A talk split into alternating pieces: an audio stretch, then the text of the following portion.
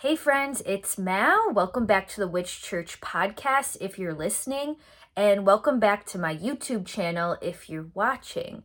So, you may have heard a rumor that I'm doing a tarot class again, um, my tarot class called Tarot for Personal Transformation, and it starts really, really soon, May 23rd, 2023.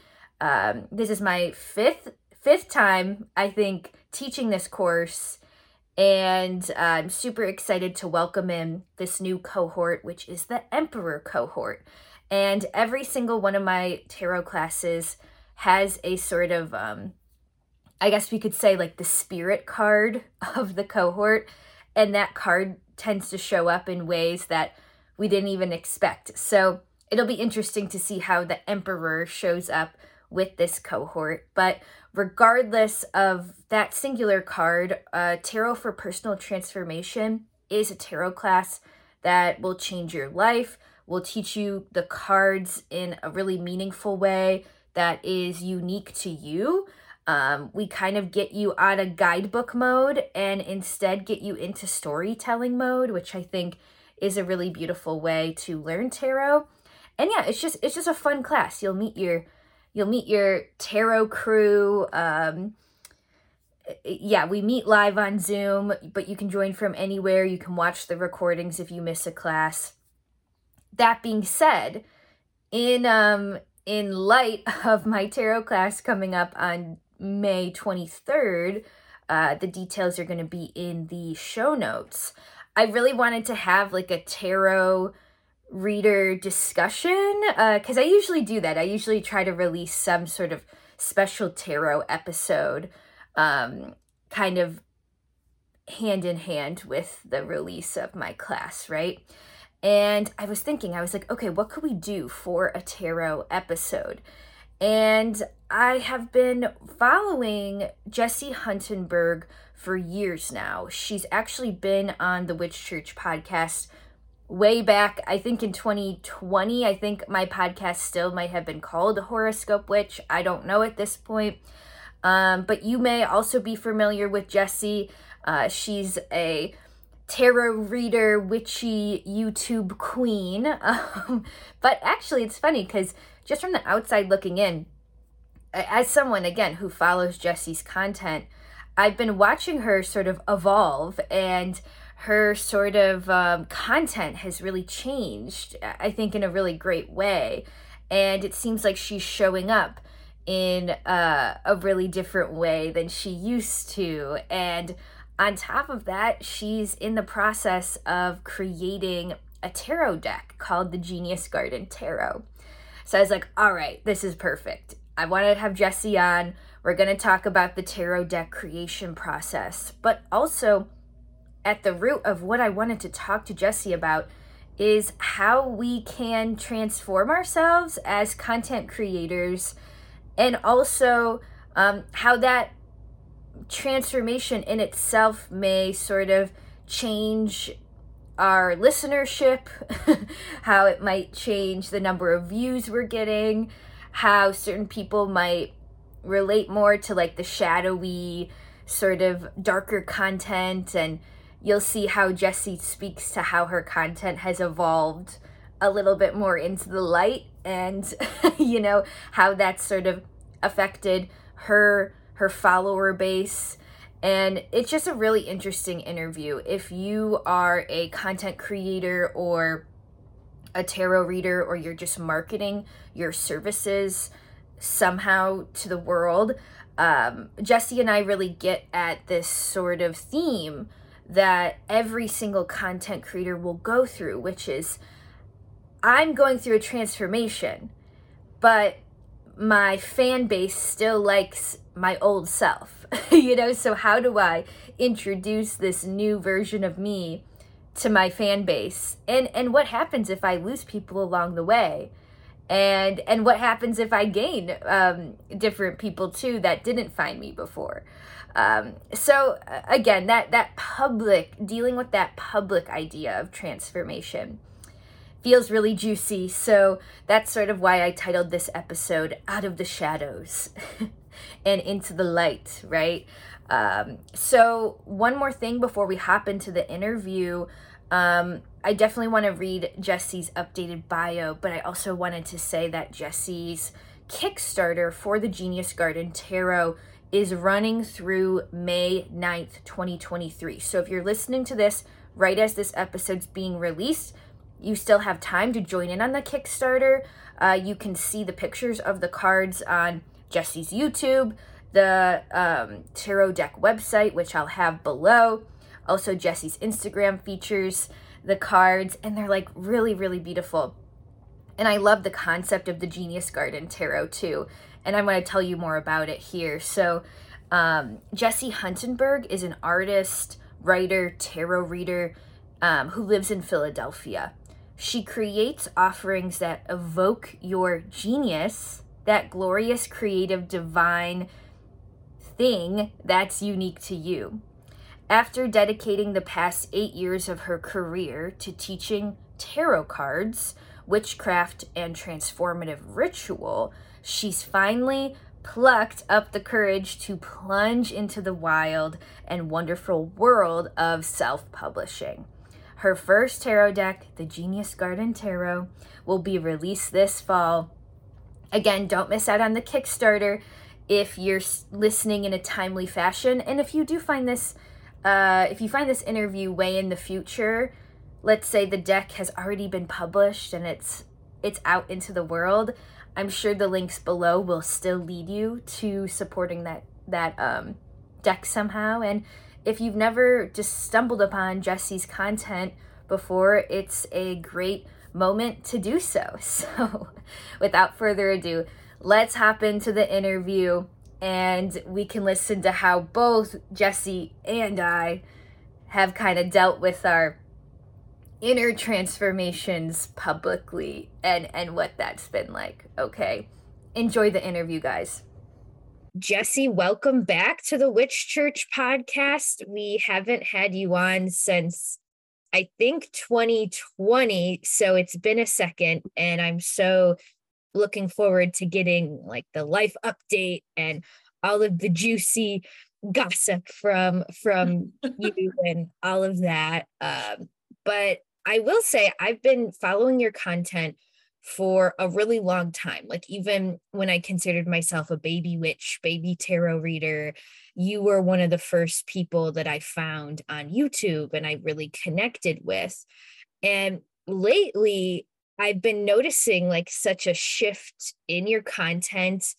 And quite frankly, it seems lighter and it seems more filled with like joy and pleasure and mm-hmm. and nature which is so interesting because when i first found you it was very shadow worky i remember specifically following some of your Morrigan content where you were working with this like dark shadow goddess and um I was like wow this this Scorpio's intense you know so what it's kind of bringing up for me is like um you know as witches as tarot readers we're constantly saying the word transformation but then when it comes to our own transformation it, it's kind of hard to grapple with. So I, i'm wondering like what has it been like? It kind of seems like you're not doing a 180 but there's there's for sure a huge difference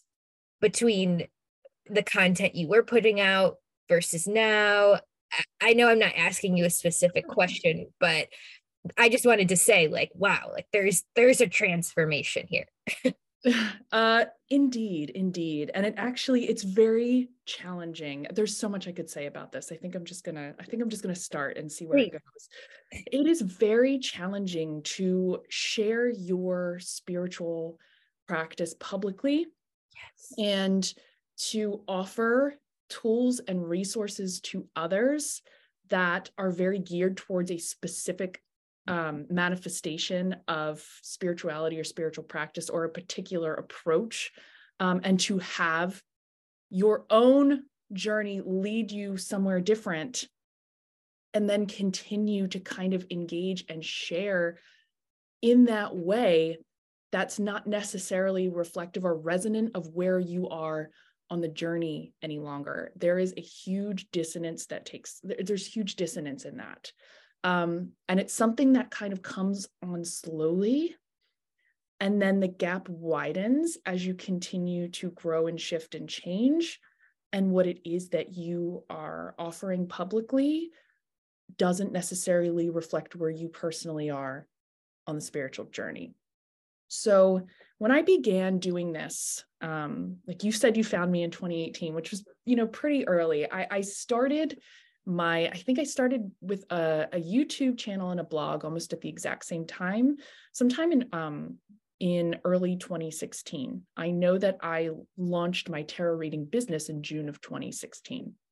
So I've been doing this for quite a while. And when I started offering resources in blog form and on YouTube, I was very much engaged on my own shadow work journey. I was in the shadow. Um, I I remember also saying a couple times in a couple videos that like I live in the darkness, and that's kind of very much how I felt. Um, and I wanted to know and to understand that darkness more fully, and that's really what shadow work is. Um, you know, shadow work being um, spearheaded by Jung and being this process of shining a light on our unconscious or our subconscious and trying to pull, bring forth some of those things about ourselves that are hidden in shame. And so we can understand them and integrate them and become a fully formed, fully integrated being.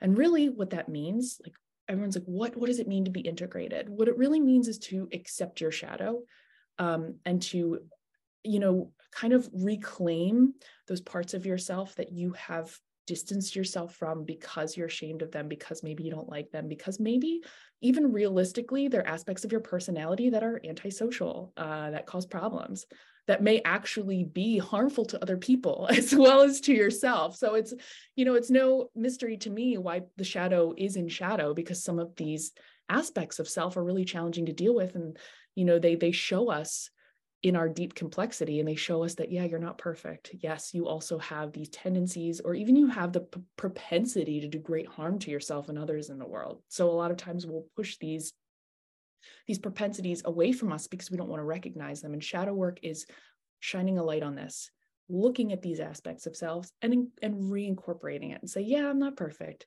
Yeah sometimes i i don't always act and show up in a way that's beneficial to myself and other people. Maybe I'm not always self loving. Maybe I'm not always compassionate. You know, maybe I'm not always all of these things that we would so desire to be. So I dove deeply into my shadow work journey. It was helped by working with, like you said, the dark goddess Morrigan and really like embracing that energy. And I found that working with the dark goddess was instrumental in helping me to kind of accept and recognize those aspects of myself that I'd hidden in shadow. And it was like, uh, it was an amazing experience working with the dark goddess Morrigan. And I worked with her for probably four years, pretty, um, you know, pretty intensely. And then Sha- and um, tarot was also a practice for me that I used to learn more about my shadow, about those repressed aspects of self. And this went on for quite some time.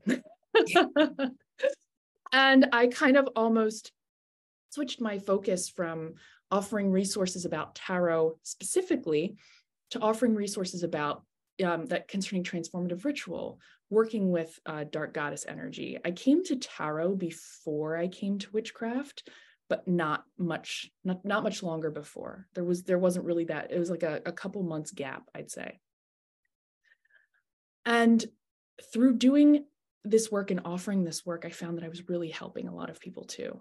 Um, I was sharing a lot about my own shadow, sharing a lot about my own journey, um, and also helping others, helping guide others on their journey through tarot readings and sessions, and then what became e courses. And there was, there was more of a focus on shadow, and there was also more of a focus on witchcraft, magic, paganism as modalities through which we could kind of do this work. And it was about two years, it's about two years ago. It was about three years ago where I started feeling a shift, an inner shift. And I can speak to it now because I have a, a, certain clarity as to what was going on, but at the time I didn't really know what was going on. I was I ended up like kind of falling away from from the Morrigan specifically. I think that's how it started. Where I never I didn't feel like working with that. I didn't feel the same connection to that mm-hmm. deity. And to anyone who's worked with deity very consciously and very intensely, this can kind of be a little bit devastating because it's a relationship you develop regardless of your paradigm, regardless of whether you think that this is an actual spiritual entity that exists or if you think it's like, you know, an aspect of your unconscious, regardless, losing that kind of relationship can be really challenging. And it can also be really confusing when it's not really necessarily something that you asked for. It just kind of began slowly but surely to fall away. So that was like my first indication that things were shifting and changing. My second indication that things were shifting and changing is that it became harder for me to offer tarot readings to others. Um, and this is actually this is very complex and i think everyone experiences this differently. I think when i first started uh, reading tarot i was very much approaching it from the perspective of the wounded healer and i think that i was kind of receiving healing through offering tarot readings. And that there was like a, a dynamic happening there and i felt deeply engaged with that work and felt like i could offer that in a way that was very supportive. But i started to feel because i was at that po- at this point i was doing a lot i was doing many many readings every month. And i started to feel that I was no longer the best person to do this particular work which was also completely destabilizing. So first you know the, the relationship with the matron falls away and now the work that i've been doing that, that i really feel has been a, a great service to others is falling away as a calling as like a um, like a central calling. So that was weird. And confusing. Yeah. And eventually, the modalities that we specifically associate with witchcraft began to fall away as well. I just began to practice them less frequently. And so this was almost, I don't think that this was anything that I orchestrated on purpose. I think it was just a, an outcropping of where I was going on the spiritual journey. And honestly, the more that I integrated my shadow and the more that I kind of healed, the less I felt called to engage in these specific ways, which was very destabilizing.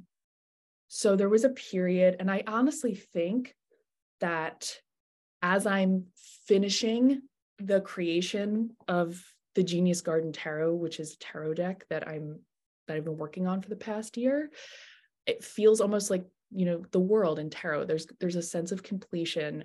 This journey that began, um, this journey of change and transformation that began, is you know it's coming to completion through the completion of this specific creative output. And in this time, I've just had to kind of like do a complete 180 and it's been very hard because I didn't, in this liminal space, I didn't necessarily know where I was going. and it's one thing to do that on the personal journey. Okay. It's one thing to be in liminality in private.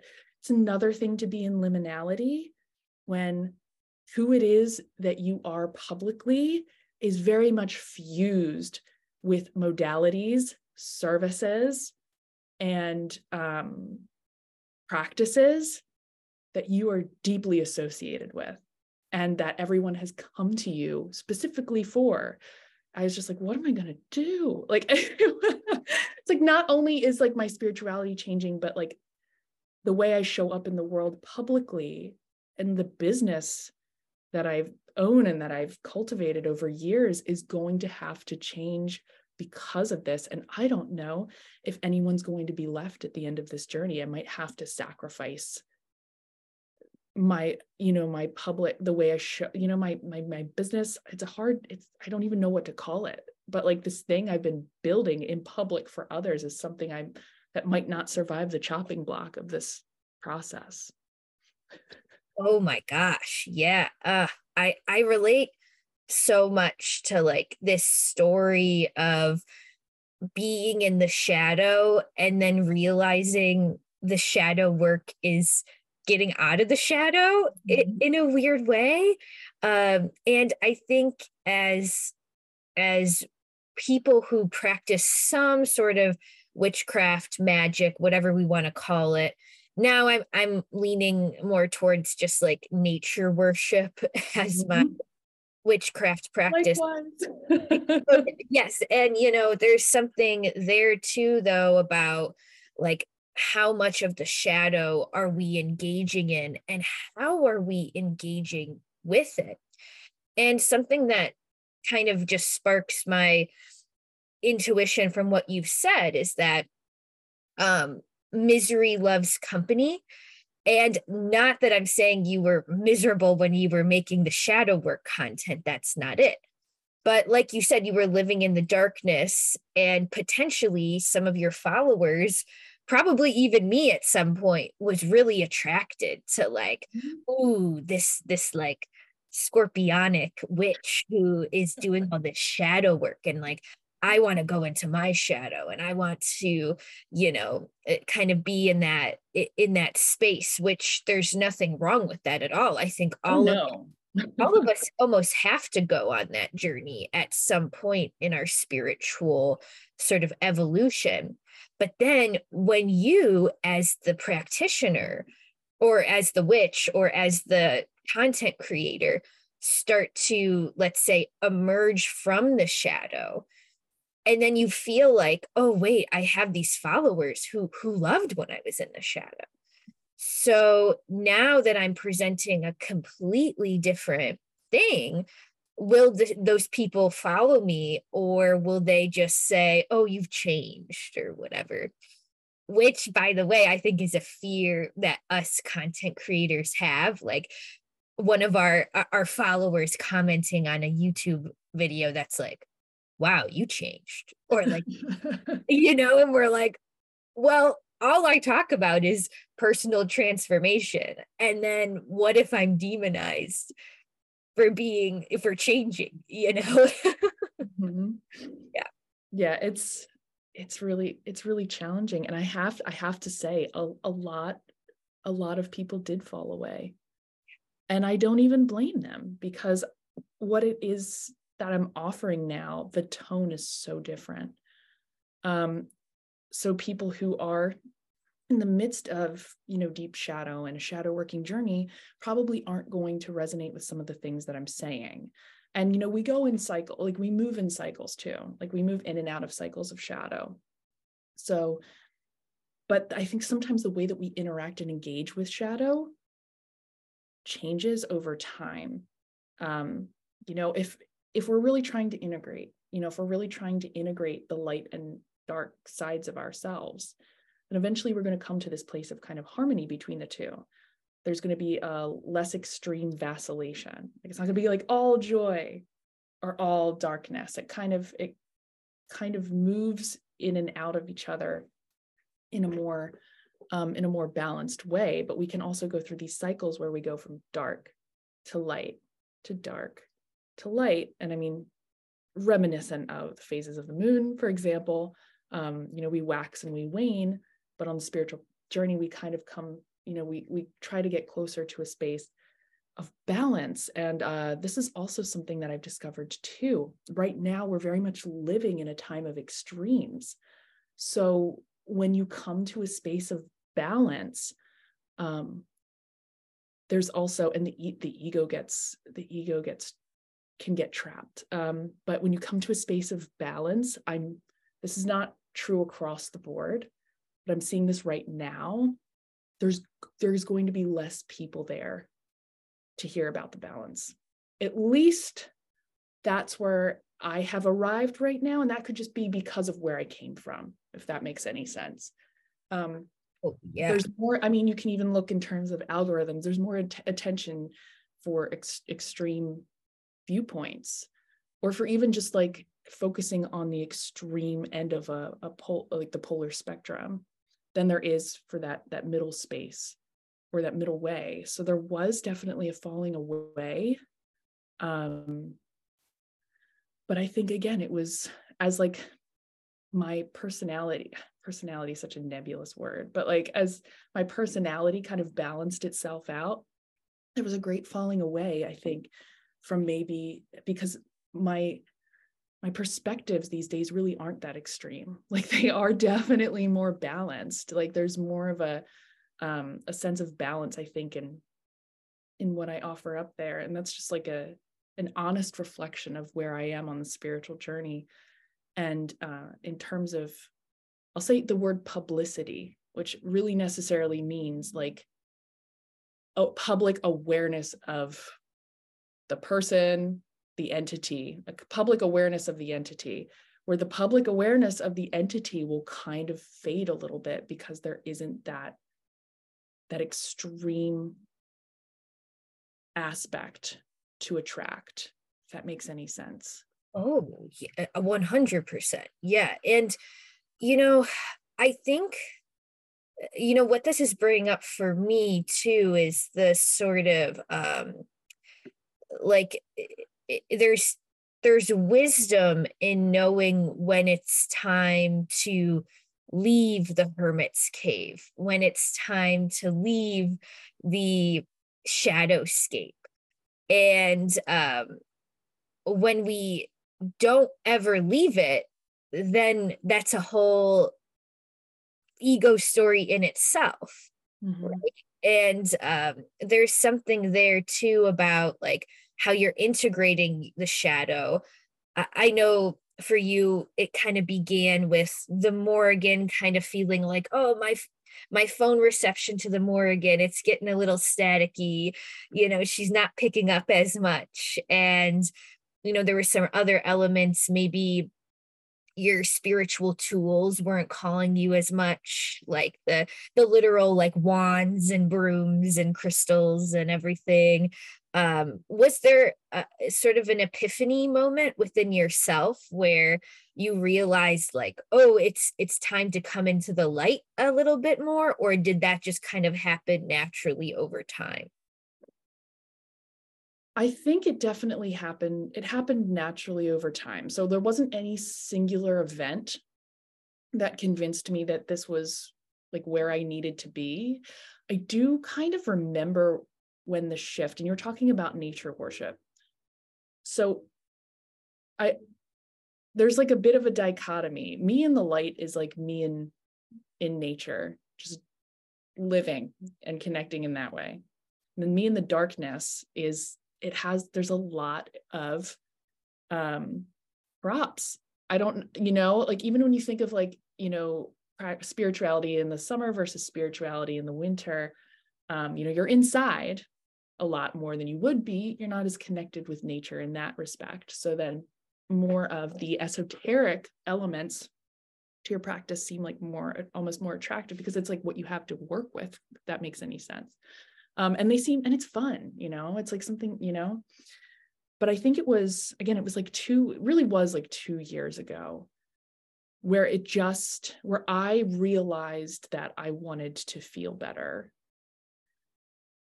And that in order for me to feel better i was just going to have to let go of this aspect of my personality or my personality that had been so instrumental for such a long time and that I'd really, really identified with. You know, you start to identify with your trauma after a while. You start to identify with those experiences and it becomes a part of your personality.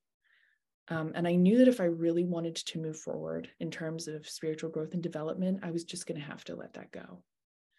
And I think that that happened in April of two years ago. So mm-hmm. April's like a big April, beginning of May, huge transformative time for me, usually. Um, you know, the beginning of the astrological year makes sense. Um, but I remember going outside and I um, I still had my Patreon then. Even I've I've even closed my Patreon because I realized having to create so much like something new every week was just stifling my ability to grow and i felt like i was almost like regurgitating. It just it became something that i didn't feel was resonant or workable for me specifically any longer. But i went out to my favorite spot outside and i i just made this like video like this vlog of nature of of me walking in the grass of the sun through the clouds and um and i realized that that's all my spirituality really needed to be and that I felt the most profound connection and still do to this day just by like sitting in the grass and that it didn't for me to feel the connection I didn't it didn't require the modalities that I'd been using before and that it could be simpler. I could get the same sense of connection through this just allowing myself to be in the world itself and to kind of have like union in that experience. So like and i made that um i made that vlog. And i offered it to my people um and it looks it looked very different from the things that i'd been offering but it also felt so much more like who i actually was naturally. And i felt and then you know in really diving so deeply into my shadow I discovered, and also just really, really giving myself over to spiritual practice and making it such a cornerstone of my life that I had kind of repressed another, aspect of myself, which is the self that just really enjoys reading, you know, transcendental poetry in the grass and then calling that spirituality to be honest. And that's like my most natural form. Um and that i i realized at that moment that that was what made sense and that i could no longer i no longer felt like i couldn't create in the same vein that I'd been creating because it no longer felt like where it is that I was. So I continued to offer like all of my courses that were very much witchcraft focused for at least like another two years till incredibly recently because I realized that they could definitely serve serve people, you know. Um, but that I myself had changed and if I continued to and that my personality had become a persona Mm. that didn't feel right. Like I could no longer go on playing that part, which it wasn't me playing a part before. It wasn't. And I, I've it's been very hard for me to kind of verbalize this to my own audience. Like that was who I was very much then. Like I what that wasn't a persona, right? Especially at the beginning. Um, but you know, there was a time there of cognitive dissonance where mm-hmm. it became a persona and that felt awful. Like I was still trying to be what other people, what I felt that my audience needed or what they came here for, right? Still trying to offer what they'd showed up for but it was no longer reflective of my of where it is that I was so it felt really disingenuous. And I knew that I I had to stop doing that because it wasn't sustainable. Even if I had to like sacrifice my business in its form which I kind of have to be honest like I had because I also want you know people who are going through this to know that like you know your fears about losing things are not unfounded. And that's why a lot of people don't why they continue and I get it um, because there is loss in that and then you have to rebuild again. Um, but it was just it was just what needed to happen for me. I couldn't continue to show up in the world in that way um, in integrity and authenticity. Yes. Yeah. You know uh, and now you're kind of making me think about um and this is no shade to any like witchy content creators or whatnot but you are making me think like you know some of like the really po- popular tarot readers like on tiktok or or instagram or whatever who have the esthetic mm-hmm. or the, the sort of very curated instagram profile or whatever curated youtube playlist um you know eh, uh, are they acting within a persona, I think it's too much of a generality to say like everybody with a with a witchy aesthetic is acting in a persona. But yeah, there is something like um a little bit intangible about that lifestyle that makes it all more intriguing to watch or or view or whatnot and um i'm relating to what you're saying in the sense of like as i've quote unquote healed and as i've integrated the shadow a little bit more um i've become less interested in content creation aesthetics as a whole mm-hmm. and I just truly don't have the energy for it. And you're totally correct. Like, does that make me money? No. Like,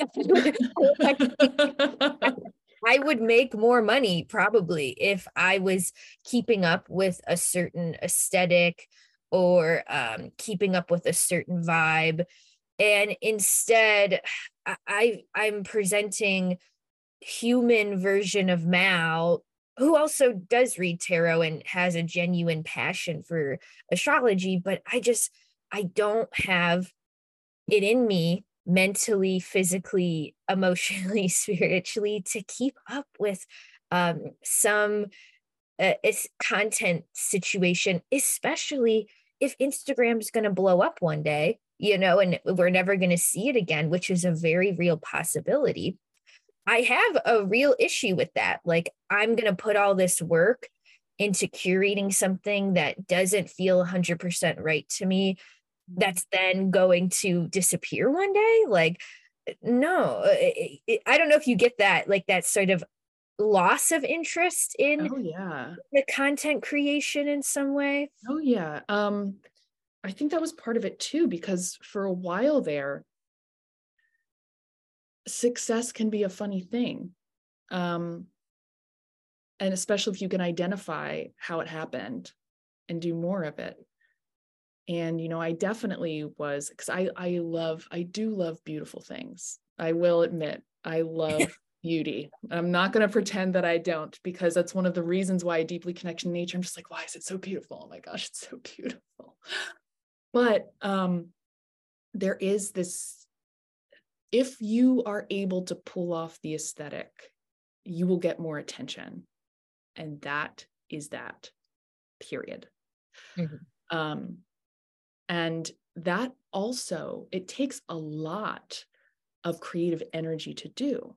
So I actually kind of almost understand influencers specifically who have made that their artwork, who have made you know and that's how and they decide that that's how they're going to you know generate an income is through the creation of this um, visual feast that people keep showing up to look at. Um, but for me it was never i was always i always wanted my business to be services. I wanted it to be something different. I didn't want it to just be the what i the content that i created specifically.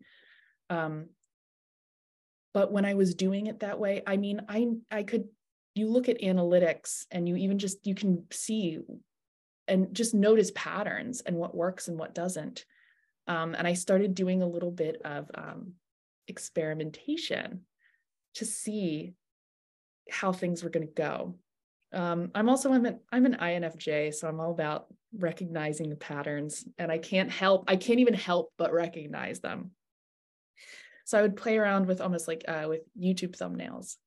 And I already knew which ones were going to garner the most views. Um, if you'll notice now, my my YouTube channel has just like the, the views have decreased significantly because I was just like, I'm not just going to do what I know is going to get views. And yeah. I had to make that conscious. And I was like, and I know it's going to tank it. And it did. so the reason people do this is because it works.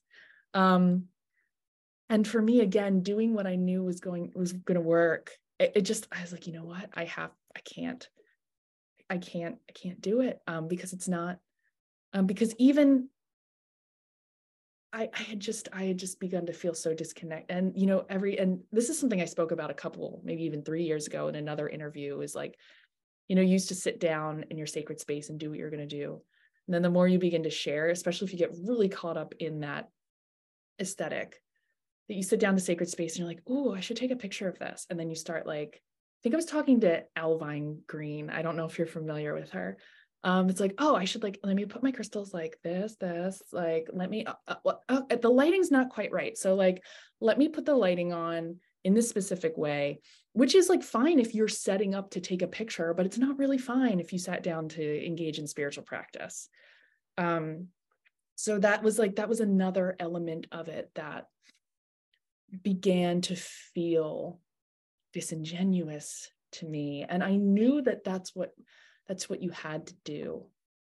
The reason people do it is because you kind of have to in order to have, and again, I'm going to just take like exposure in order for people to show up, right?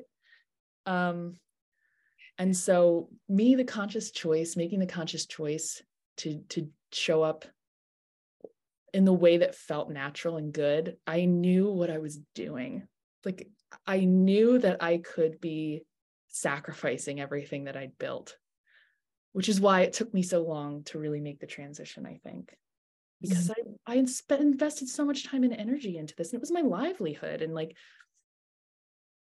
but honestly, letting go of that inevitably it, it gave it it let me it gave me my creative verve like at so much i had been spending so much energy on that I realized that all I was making, I wasn't making anything of substance, not what I really wanted to create or make. And I also knew I needed to sacrifice that so I could get some of the libido, creative libido, which is like another way of saying like the energy, the drive, the motivation to create a work that I really wanted to create, which has become um, the Genius Garden Tarot. I don't think I ever would have been able to have the time, energy, or effort or uh, like that I needed to create that deck if I hadn't let go of of the aesthetic of wanting to get engagement, wanting to get views. I knew it was a huge risk when I took it. It still feel and it still feels like a huge risk even as like I'm finishing it up and the Kickstarter campaign is like in its last days. I'm like, oh girl, what did you do? as I'm as I'm giving birth to this deck, and I'm like, you know, in tears over what I've created and how excited other people are for it at the same time. So I don't regret it because it gave me what I needed to create something I've always I've always wanted to create a work and in my mind in my early ego mind it was a great work. Um, but as i've integrated i was like it doesn't need to be a great work. It just needs to be a work of genius like of your personal creative divine. So i've been able to do that. So it was worth the exchange. Oh gosh. And I, I definitely i'm gonna i'm gonna I'm dying to ask you about the sort of creation of the Genius Garden Tarot in a moment, but I do want to just thank you for like saying all of that in the sort of sense of um, like the honesty of like yeah like i've lost followers or like i've lost um, people who were keeping track of what i was doing. And um, I I mean 100% same story with me. so, you know, I, I don't think I had as big of a intentional content shift as mm. you've had, but I got to say if I really look at it, um I got significantly more views when I was um really struggling with like mental health stuff and yeah. I mean, literally, since I've kind of, I, this sounds so sick, but like, I mean, I, I I've really done a lot with healing depression. Like, I'm now on you know meds and i i'm doing different things that feel really good and mm-hmm. since i haven't had a depressive episode in like two years i've i've lost a lot of podcast listeners yeah. and like again like is this like some i mean it's not necessarily misery loves company but it's like the frequency of healing and like you said getting out of extremism and mm-hmm. into a more neutral state it's sometimes it's not appealing to social media like you know the algorithm loves extremism, like you said. And um, oftentimes we do lose money as content creators when we're pre- oh, yeah. we're we're presenting um, the authenticity that everybody says they want, but not you know. So I just want to say thank you for saying that, and I don't think you and I are the only content creators who who struggle with this. Mm-hmm. Um, and and yeah, there is this sort of dissonance that I think every single spiritual being who puts their content out on YouTube, on Instagram, eventually you will come up against this dissonance of, I have now changed and transformed away from my original aesthetic that I was presenting. And now what do I do? Because people still like that esthetic mm-hmm. but I am no longer that. Uh, you know, it's it's crazy. It's crazy. It's also it's incredibly challenging. Um, yeah. For me, the business journey has always been a huge aspect of the spiritual journey. Anyway, it it will unearth so many shadows. It's it's oh yeah, it's, it's amazing what you can learn from doing this about yourself. I that's what I tell my tarot students. I'm, if you really want to do shadow work, just start a business. Yeah. you know, you don't even need to buy the the cauldron and the and the wand. Just just start a business, and your shadow self will be right in front of your face. Yeah. All the time, it will bring your deepest insecurities to the fore constantly um yes yes. in which it's an opportunity for growth again which is like another reason why i think people who who do this and who do it publicly they do have these shifts because even in the doing of it it's it's alchemizing that change you know? Like it's it's becomes like this becomes almost like a like a lifestyle. Um, it, it sounds like too like in sort of it feels like you found a new muse in mm-hmm. nature or not really a new muse but you've rediscovered something that that really did speak to you like the transcendental poets and mm-hmm. and just being with the nature spirits would you say did, did the nature spirits give you the download of um the new tarot deck the genius garden tarot deck or how did you come into this idea so i feel that you know, there's the oversoul, yeah. God, you know, the all, whatever it is that you want to call it, uh, the collective unconscious, so many different names for it that connects us all. And then I feel that then we have that personal connection that manifests itself through us, like the divine, the divine light that filters itself through our physical being and becomes um again it's it's what I refer to as genius, and people can also refer to it as their soul. The reason I refer to it as genius specifically because of the like Greco, I believe it's Greek. I always, for some reason, I'm like, is it Greek or Roman? I'm going to say genius is Greek. And the original conception of genius, or like genius loci, is that like every single physical entity that exists has its own individual spirit. Okay. Even like places, people, specific doorways, you know, like it has its own attendant spirit. And that means that like we too as beings have a genius, our own attendant spirit, which, you know, in the um in the in the the Western world, I guess in the Christian um conception can be referred to as almost like a guardian angel in a way. And but that's not quite it. It's not quite it because it also, the genius also very much has our own attributes or like reflects our own attributes. It's very much like personally, personal and interlinked. And then as time went on, genius evolved to kind of represent this idea of like the personal, your personal brilliance, right? So when we think of genius, we think of someone who's particularly clever or intelligent. Um, but I kind of take it back. Like I take it back a few incarnations, etymologically speaking. The genius is that like divine aspect of self that like that that connects us with It's like it connects the physical human embodied self with the divine. And it is unique. It does have some of our attributes. Um, and so I'd say that is what inspired me to create the Genius Garden Tarot. And I say that because like the even like the gods of nature and the, you know, the oversoul, they're they're just they're they're creating, right?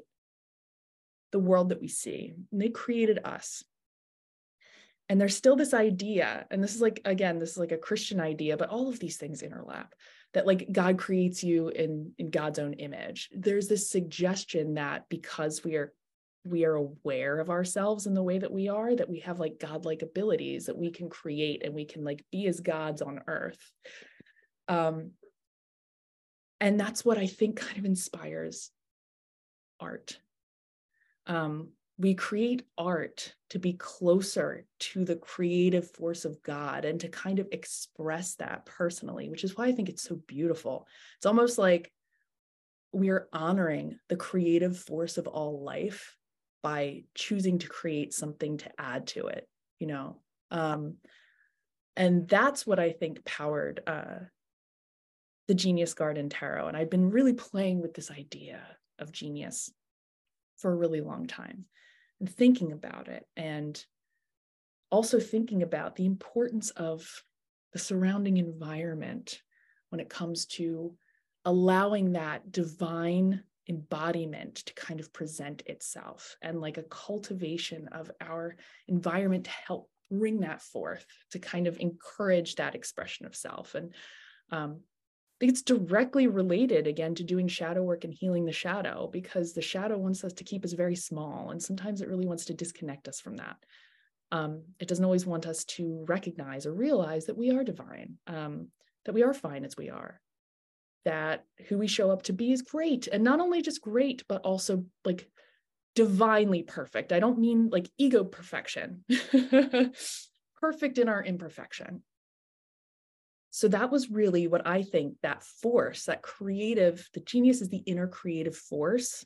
It's like the channeling of the creative force of the cosmos through individual expression. And I feel like that's and you can you can also call it a, like a muse, but that's like that's how I feel when I'm called to do something like that. The creation of the the tarot deck was that I just was called to paint and I started painting for like a week, like very deeply inspired. And I painted the first card, which was the Empress, and also kind of a unintentional self-portrait. And then once I saw it, I was like, oh, that's the Empress. And I'm like, oh, I'm making a tarot deck now. And it just, it just kind of, hmm, there it was. And I know it's like people want there to be more to that story, but that's it. No, I, I was like it wasn't planned really. Like I always thought I would probably I've tried to make I was conceptualizing an Oracle deck in the past. Like I've always wanted to make a deck, but the timing was never right. And then when I I wasn't trying to make a deck when this happened, it's like, oh, it's time. It's time now. I'm like, okay, and I just kind of went for it. Well, it's so funny because like Jessi five years ago would have been like thinking maybe, ooh, I'm gonna make a shadow working Oracle deck. Mm-hmm. Or something along those lines, or like a Morrigan or Oracle deck. And then it's like you let it go and you let this like your own genius speak through you and it's like oh wait the spirit of this deck is to sh- kind of remind us of our own divinity mm-hmm. and you know our own um our own light mm-hmm. and how cool is that because a lot of the times we speak about our tarot decks as like tough teachers like ooh this tarot deck really calls me out on my shit. Like i probably said that before. I've heard a lot of tarot content creators say things like that about certain decks that you know help them uh sort of mirror their shadow side or whatever but it feels like the spirit of this deck is inherently kind and you know something that might remind us of our light or even remind us that there's a time to emerge from the shadow mm-hmm. and i don't want to put words in the tarot deck's mouth if that's possible but that's kind of what i'm getting from from your description of of the of the energy of the deck Oh, absolutely. There is there's I feel there's a definite gentleness to the deck. Um and de- definitely it's figures in nature. And that was also and not even like abundant lush nature, but not barren either, just like vast expanses. Um because I wanted there to be a clarity and a simplicity. Um and I find, again, I can't wait until people actually get the deck in their hand and start working with it because I think its value will become apparent through working with it. It's hard to see that when you're just looking at it, that I designed each card to kind of draw you into a path working journey. Mm. When you create negative, when you include negative space in a card, it does that. And when you kind of strip the figures in the card down to their basic essence, it does that. You do not get distracted by detail. And that was very much my intention.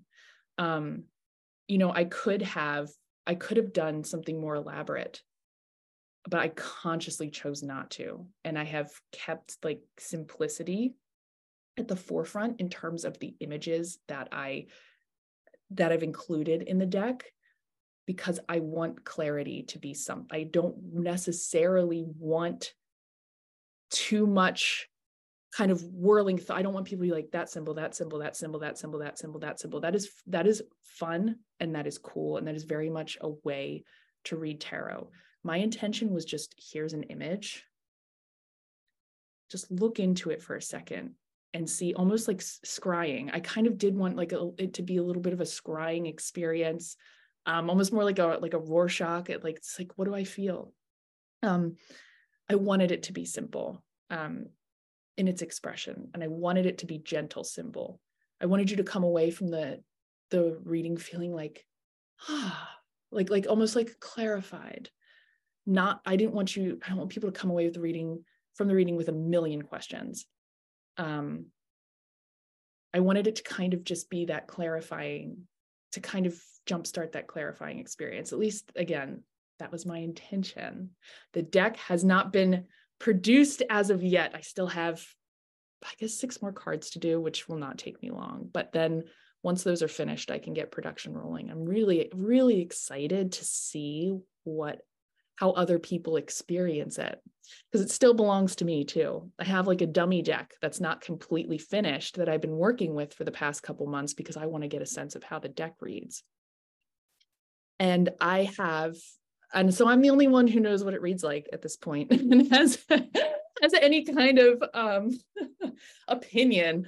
Um, I am excited to see what other people think, and it's been it's been really interesting to also just see people's reactions just looking at it. People are like, "Oh, it's simple." And some people are like, that's it's not for me." And other people have been like, oh my gosh, I've been waiting for something like this. So it's like everyone has their own, it speaks to different people differently. And I think that that's really cool. I'm excited to see what it what it does out in the world. I I am too. And you know, you know, one, I know our our time is kind of ticking here, but one question that I wanted to ask about the deck and maybe in relation to this idea that the spirit of the deck may be calling in seekers who maybe are now in a chapter of their healing journey or their spiritual evolution where maybe they're they've done the shadow work and now they're like all right maybe i've bought into my suffering too much or maybe i've over identified with this sadness or this piece of um, grief. Not that those feelings are invalid at all. In mm-hmm. fact, I think we need to work with those feelings. But oh, yes, that's it's necessary. yes, but I'm thinking like for you, um, what advice or guidance do you have slash what advice or guidance does your tarot deck kind of hold when it comes to maybe people saying something like i'm in the shadow but i'm feeling like it's time to emerge from the shadow but i don't know how.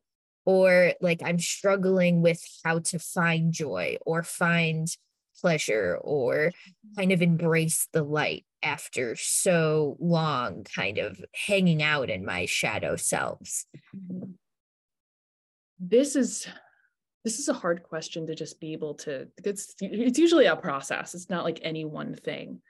Um you have to stop identifying with your shadow mm. over identifying with your shadow um recognize that it is an element of your journey and that the power that it has is not is a power that you don't need to feed there's something really tempting about hanging out in shadow when you're hanging out in shadow it's very easy to conceptualize yourself as someone who has been wronged and uh, which we've all been wronged right? Um like again you're saying it's it's a legitimate like i've been wronged right? Um but if you can't really emerge from the shadow until you stop focusing on what's gone wrong or who has wronged you or what you perceive to be wrong about yourself.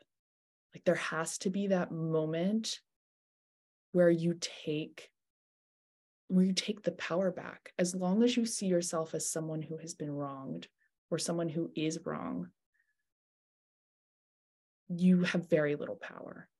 Mm. or you you know you give power to people conditions and circumstances um, rather than yourself and this is hard and um, you know, it's hard for me to verbalize this because often people who aren't quite there yet don't want to hear this, or they hear it as a personal attack, or they hear it as, oh, you don't, you're completely denying the hardships that I've been through, or you're completely denying the trauma that I've gone through. It's heard as almost, oh, you think that you think I should just, you know, pick myself up from my by my bootstraps and move on, right? Um, where that's not really what's intended. What's intended is, I don't know who said this, and I'm paraphrasing here. It's like what has happened to you is not your fault, but it is your responsibility. Doesn't that suck? you have to move to that point where you become responsible for healing yourself. And where you and the thing is the blame that you place on others they probably deserve it. And that's that's where i think people get hung up. Just like no but they did that to me and that was awful. To yes yes you were deeply wronged and someone hurt you and you didn't deserve it.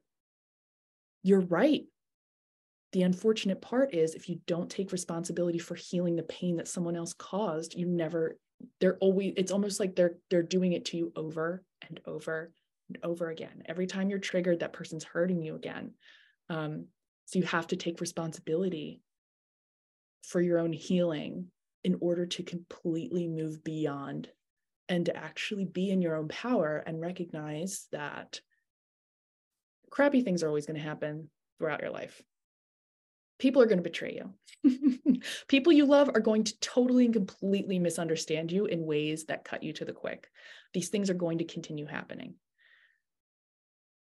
And to climb out of the shadow, you have to develop a, an inner strength and a sense of compassion and a sense of understanding um, of yourself and others that allows you to move on despite that. Um, yeah that's that's really what it's really what needs to happen and say okay all this stuff that happened isn't my fault but i'm the only person who can fix it so let's fix it. And the healing the shadow work the a really intense period of shadow work is almost like the beginning of the healing journey and mistaking shadow work for healing will keep you stuck i think. Uh oh, big. Yeah. Because if you just go to therapy and forget to do the dance class that really lights you up, mm-hmm. therapy doesn't have as big of an effect mm-hmm. as you're forgetting the other side of it, you know. And also, can I just say what you just described? I was seeing the five of swords in the tarot, and I was like, "That's that's a really good way to conceptualize the five of swords." Um, so mm-hmm. I just want to mm-hmm. know that that that card popped into my mind as you were giving the answer. But, but yeah, I think you know uh, what you said really speaks to part of my healing too, which is like, where have I been over identifying with this or that and and how do i rewrite the story which is is a lot of what we've done publicly. Has everybody liked it? No but no, but no. we're writing the story. Um well well jessi i want to um i want to give you some space to talk about the um the Kickstarter for Genius Garden. Uh, but I also wanted to, if if you feel comfortable, I don't want to put you on the spot, but do you do you want to do a, a little card pull for sort of a, a yes. Okay an extra layer of reflection on our on our theme today as a sort of ending point? Sure. Do you want me to pull a card? Yeah yeah okay. oh my gosh where's there's the deck. Hold on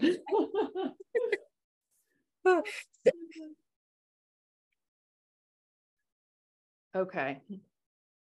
Had to go grab my deck. it was in sacred space. Oh, I also just wanted to say when you said that made you think of the Five of Swords. In this deck, the figure actually is holding, um, in the Genius Garden Tarot, the figure is holding the sword point toward their chin. And oh. then there's a figure in the back with the rest of the swords on a mountain, like grieving their deaths.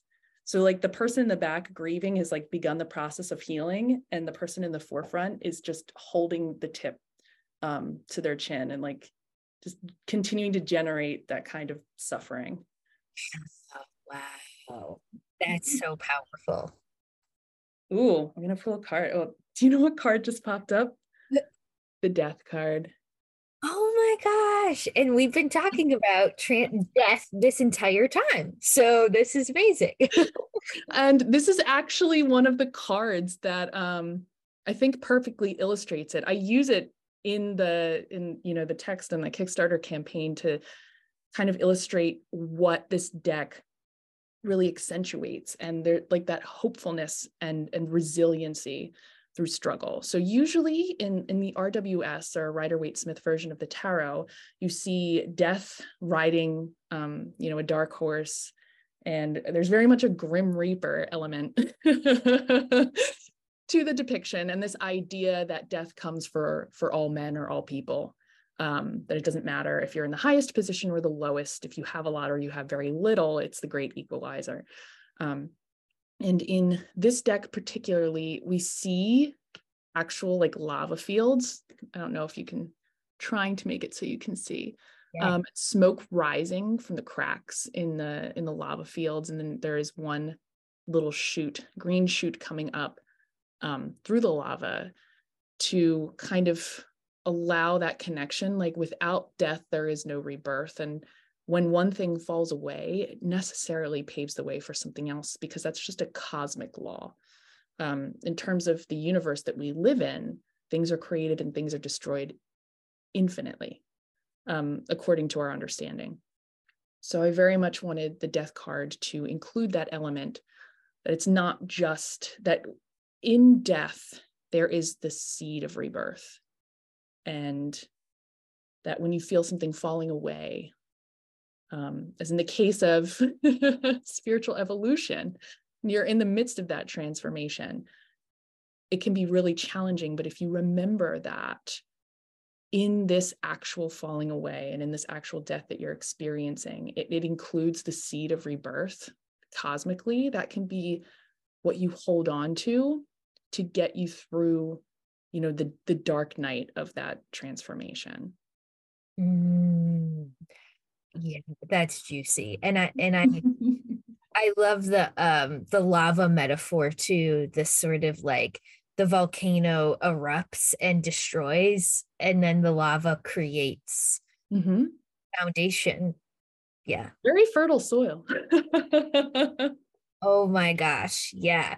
Oh, I'm so glad we got a little sneak peek of the of the Genius Garden Tarot. And Jessi, your um your Kickstarter is live until May 9th, 2020. Yes. Is that until May 9th, 2023. Oh, it's 11 11 right now. Sorry, I like just looked at my clock to see the the the date. And I'm like, oh, 11 11. Um, but angel numbers, but so the Kickstarter is live until noon on, or no, 10 a.m., I believe, May 9th. Okay. Um, so there's 12, actually probably 11 technically now, what time it is. There's 11 days left in the Kickstarter. Um, so where we are right now, we're very, we're very close. So I'm excited. but um yeah and it's also going to be if you're like coming to this later as well it's definitely going to be available for pre-order too so even if you're like listening to us chat and you're like, oh, that's already passed. It's still, it's still, it's still available. If you're listening to this now and you're interested, um, feel free to check out uh, the link or even you can say Genius Garden Tarot Kickstarter and it will pop up and you'll be able to find out more about the deck, about my intentions for it, about how and why it was created. And it's really exciting. So um, if you choose to go check it out, thank you so much in advance. I really appreciate it. Yeah, yeah, totally. And um, I'll leave, I'll of course have all of your info in the show notes, your YouTube channel. I know you've been doing some tarot scopes with the Genius Garden Tarot. So if mm-hmm. any of the listeners are interested in getting that visual of what the deck looks like, check out those tarot scopes. We'll have the link to the Kickstarter in the show notes. And um, and yeah, it's it's just been such a pleasure. And I I love how whatever we I'm pretty sure our last interview was about shadow work. So I just I love how this has evolved in a in just the strangest but most beautiful way. And um and one more thing I wanted to mention too, like I just wrote a astrology article about Walt Whitman, who has a lot of Gemini placements, and I know you're a Gemini moon. Mm-hmm. And you know, he says you know we're we're full of contradictions or you know and it it reminds me of a lot of the things that you talked about with you know holding space for our multitudes. Uh, yes. uh, so yeah thank you so much for sharing your evolution with such honesty. Uh, it's helped me so you love the thank you thank you so much for for inviting me and for inviting me to speak about this. I mentioned, you know, before we started the interview to you that this is actually not the easiest thing to speak about because it makes me vulnerable, but I've I've really relished the opportunity to be able to honestly share. So, thank you for making that possible and for being so inviting and holding space for that. Oh, I'm I'm in it. All right. Well, Thanks, Jessi. And uh, we'll talk to you guys next time.